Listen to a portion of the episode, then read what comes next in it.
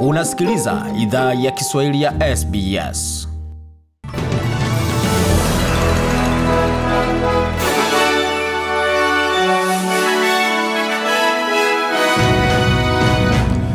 Wasikiliza idhaa Kiswahili ya SBS na hapa ni taarifa kamili ya habari.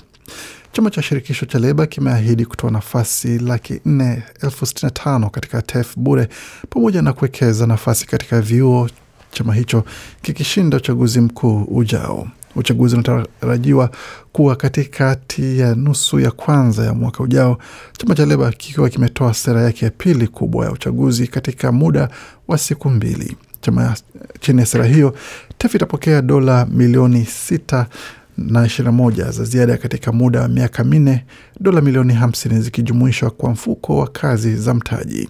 Uwekezaji kwa vyuo utapigwa jeki kwa takriban dola milioni mia tano kuwasaidia Waaustralia elfu ishirini wa ziada kupata ajira na kupata ujuzi mpya.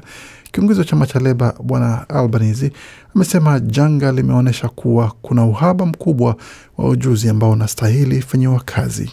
We will invest in a new generation of early childhood educators, registered nurses. Anasema tutawekeza katika kizazi kipya cha waelimishaji wa watoto wachanga, wauguzi wasiosajiliwa kwa mradhi, wauguzi waliosajiliwa, walimu na wataalam wa huduma ya wazee na walemavu.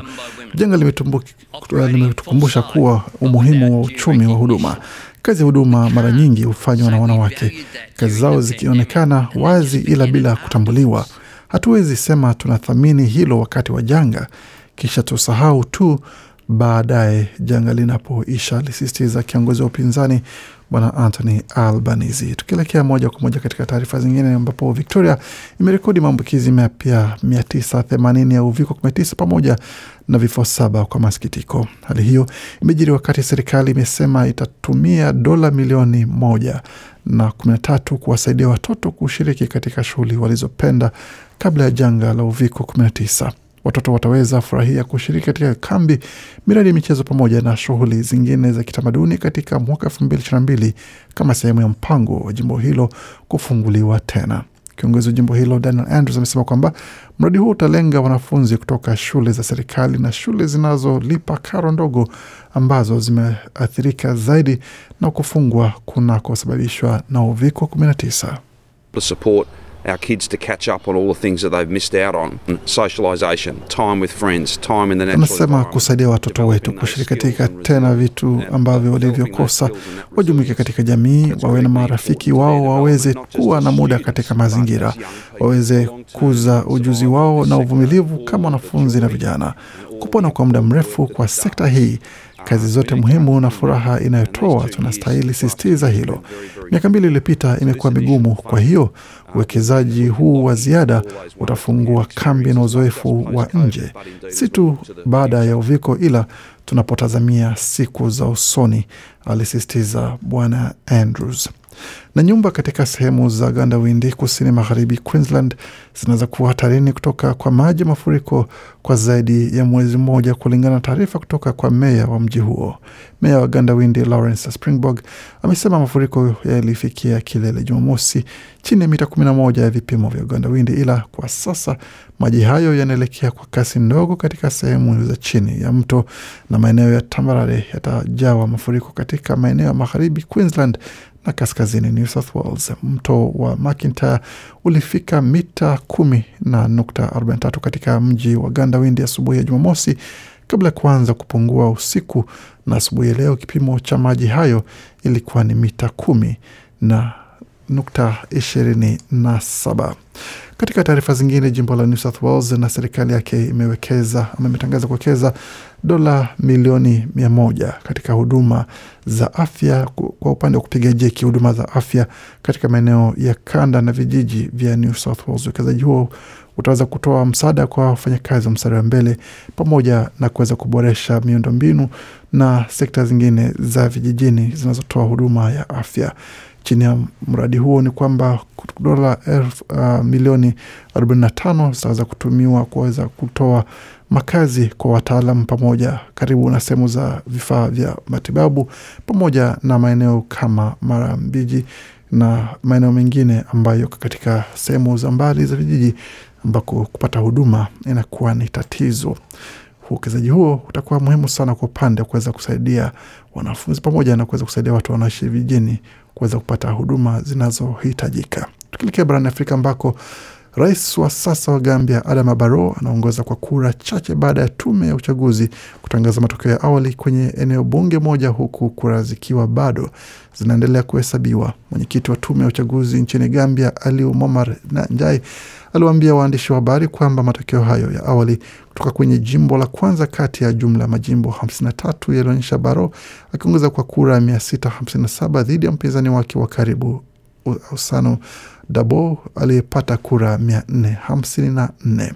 Matokeo rasmi yanatarajiwa kutangazwa juma, leo Jumapili kwa masaa ya Gambia kwa kuzingatia mfumo rahisi wa wingi wa kura baada ya kuhesabiwa kutoka kwenye kila eneo bunge.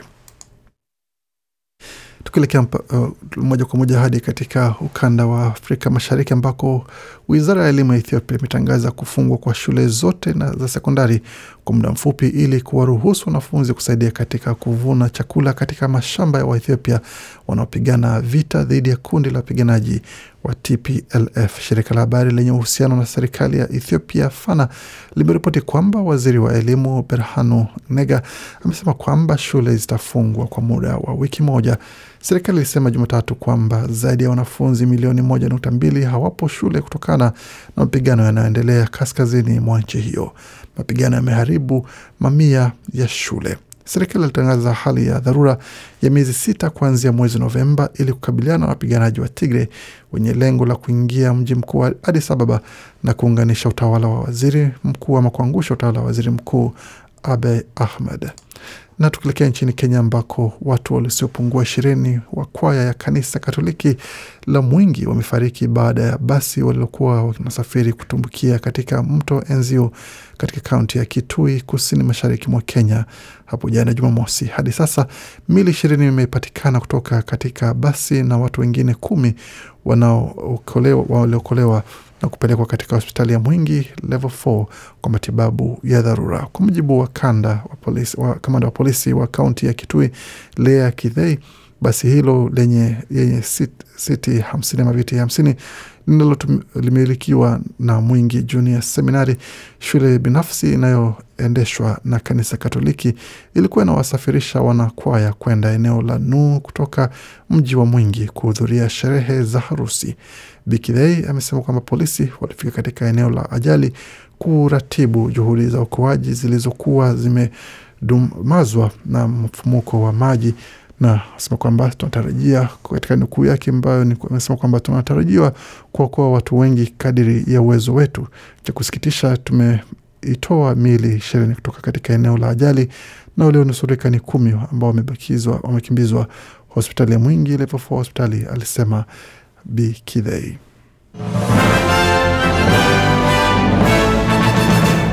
Waendelea kusikia idhaa Kiswahili ya SBS ukiwa nami Gode Migera, tukuletea moja kwa moja makala haya kutoka studio zetu za SBS.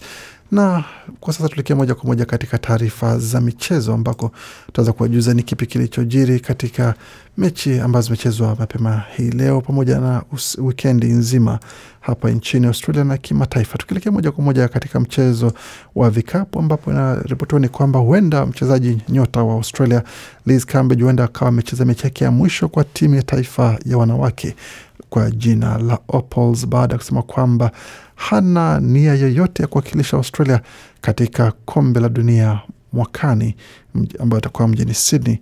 Na Basketball Australia ambalo shirika linalosimamia mchezo huo limesema kwamba limetaja majina ishirini na nne ya wachezaji ambao wataweza kushiriki katika mchezo huo, na mchezo majina yatachapishwa kesho, na jina la Cambridge halimo katika mchezo huo, kuonyesha kwamba huenda mechi zilizocheza katika Olimpiki ndizo za mwisho ambazo Bi Cambridge aliweza kuwakilisha Australia katika mechi za kimataifa, kwa sasa kumaanisha kwamba ataendelea na mechi zake za klabu, lakini mechi za kimataifa huenda ikawa ni safari yake ya mwisho.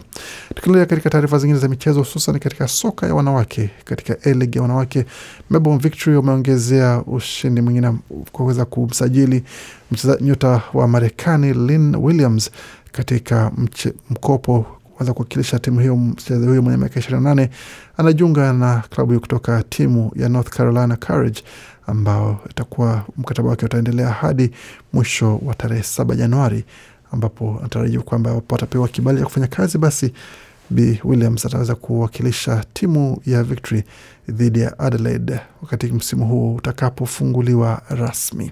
Katika matokeo mengine ya mchezo wa soka mpira wa miguu nchini Australia, mechi zilizochezwa mapema hii leo ilikuwa ni kati ya Macarthur Bulls iliyowacharaza Central Coast Mariners goli moja kwa sifuri, goli hilo la pekee likifungwa na nahodha wa timu ya Mariners ambayo ilikuwa ni bahati mbaya, lakini pia bingwa tetezi Melbourne City FC wameonja kichapo kwa mara ya kwanza msimu huu baada ya kucharazwa na Western United goli moja kwa sufuri, wakati Sydney FC wakatoka sare kufungana magoli mawili kwa mawili dhidi ya Newcastle Jets. Brisbane Roar wakitoka sare kutofungana na Adelaide United, wakati Wellington Phoenix wakala kichapo cha magoli mawili kutoka kwa Western Sydney Wanderers. Vilevile Melbourne Victory wakala kichapo kutoka Perth Glory magoli matatu kwa sufuri. Tukielekea katika mechi za kimataifa za EPL, mechi ambazo zimeshuhudiwa wikendi ya leo ama usiku wa kuamkia, matokeo yalikuwa ni sawa hivi. Southampton imetoka sare ya kufungana moja moja dhidi ya Brighton, wakati Liverpool walibaki katika dakika ya mwisho kabisa mtanange huo kupata goli la ushindi kutoka kwa Mkenya mwenye uraia wa Ubelgiji Divock Origi, wakati West Ham waliwakaribisha Chelsea katika dimba lao pale mjini London, ambapo bingwa vijana wa Chelsea walikuwa wanaongoza kwa muda mrefu, lakini kama kwamba West Ham wakaweza kupindua matokeo hayo na kupata ushindi wa magoli matatu kwa mbili. Wakati Newcastle wakapata ushindi wa goli moja kwa sufuri dhidi ya Burnley na mechi ambazo zinatarajiwa muda usio mrefu itakuwa ni kati ya Leeds United dhidi ya Brentford, wakati Man United watavana na Crystal Palace, Everton wakivana na Arsenal asubuhi ama alfajiri ya Jumanne. Na katika taarifa hiyo basi ndio leo ambayo tumeandalia katika michezo. Tuelekee moja kwa moja katika taarifa za hisa.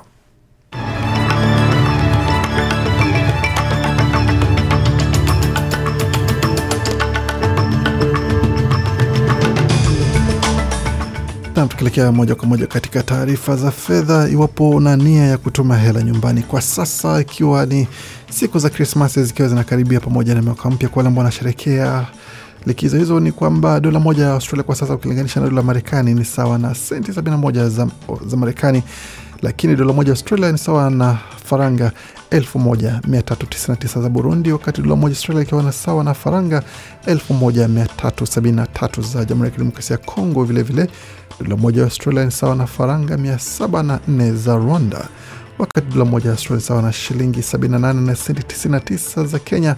Dola moja ya Australia ikiwa ni sawa na shilingi 2497 za Uganda, wakati dola moja Australia sawa na shilingi 1612 na senti 48 za Tanzania. Tukielekea moja kwa moja katika utabiri wa hali ya hewa mjini Sydney, nyuzi joto kwa sasa ni 17.7, wakati Melbourne ni 16.3, Brisbane zikiwa ni 21.6, Perth 23.6, wakati Adelaide ni 18.3, Hobart 15.2, Canberra kwa sasa nyuzi joto zikiwa ni 11.1, wakati Darwin pale joto ndio rafiki nyuzi joto zikiwa ni 27.9. Kufikia hapo hatuna la ziada katika taarifa ya habari isipokuwa kuwatakia usikivu mwema kwa makala mengine ambayo tumeandalia kutoka studio zetu za SBS.